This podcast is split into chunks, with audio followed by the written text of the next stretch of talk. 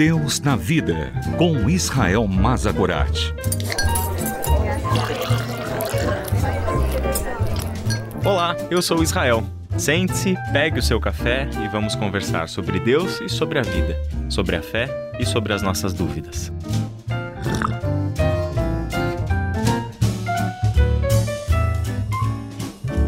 Olá para você que ouve o Deus na Vida. Que bom que estamos juntos para mais um bate-papo.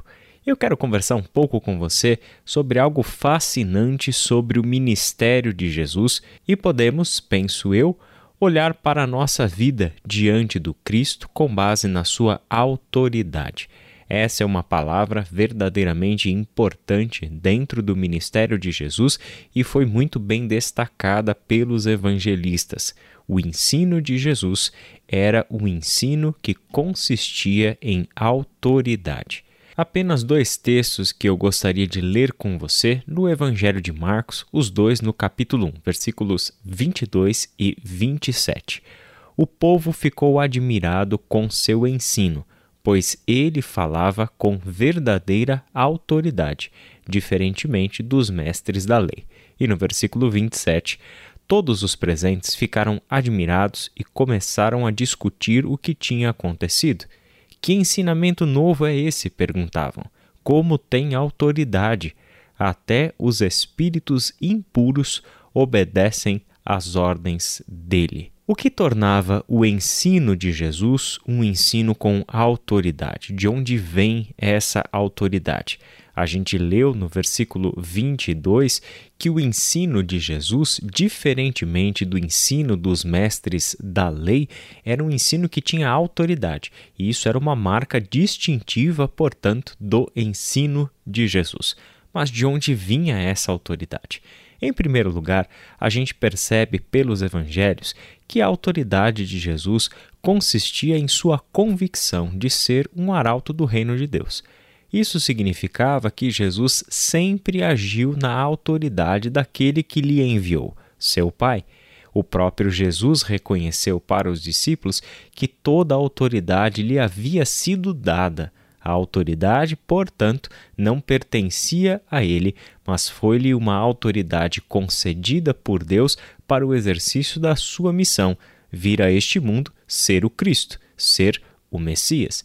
Isso significa que Jesus sempre agiu na autoridade do seu Pai.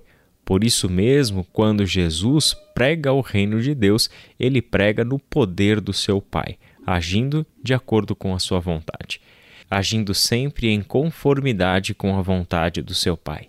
Por fim, a sua autoridade se tornava visível por meio das suas ações, principalmente os sinais miraculosos que ele realizava. No contexto do versículo 27, Jesus havia expulsado espíritos malignos de um homem.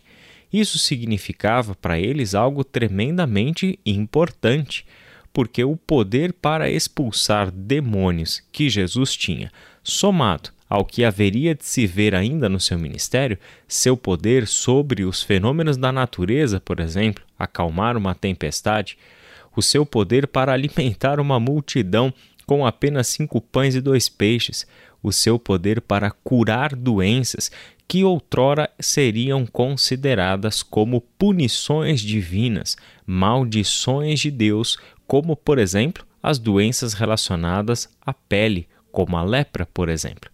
Nós temos em todos estes feitos miraculosos de Jesus, dentre os quais certamente a ressurreição de mortos havia sido o principal milagre realizado por Jesus que mostrava o seu poder até mesmo sobre a vida e sobre a morte.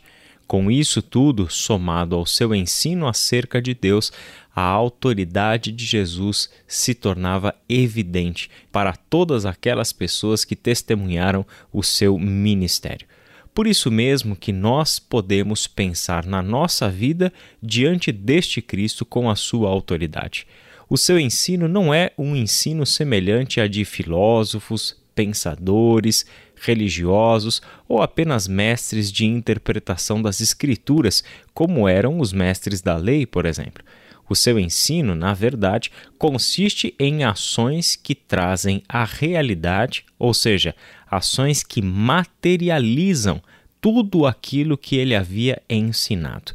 Jesus jamais se limitou a conceituar o reino de Deus.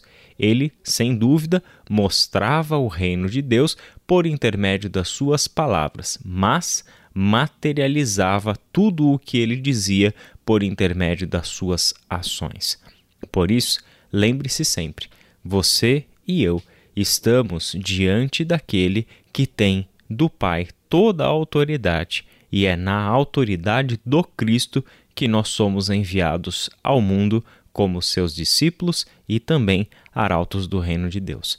Que Deus abençoe você e até a nossa próxima conversa. Deus na Vida, com Israel Mazagorat. Para ouvir novamente, acesse transmundial.org.br.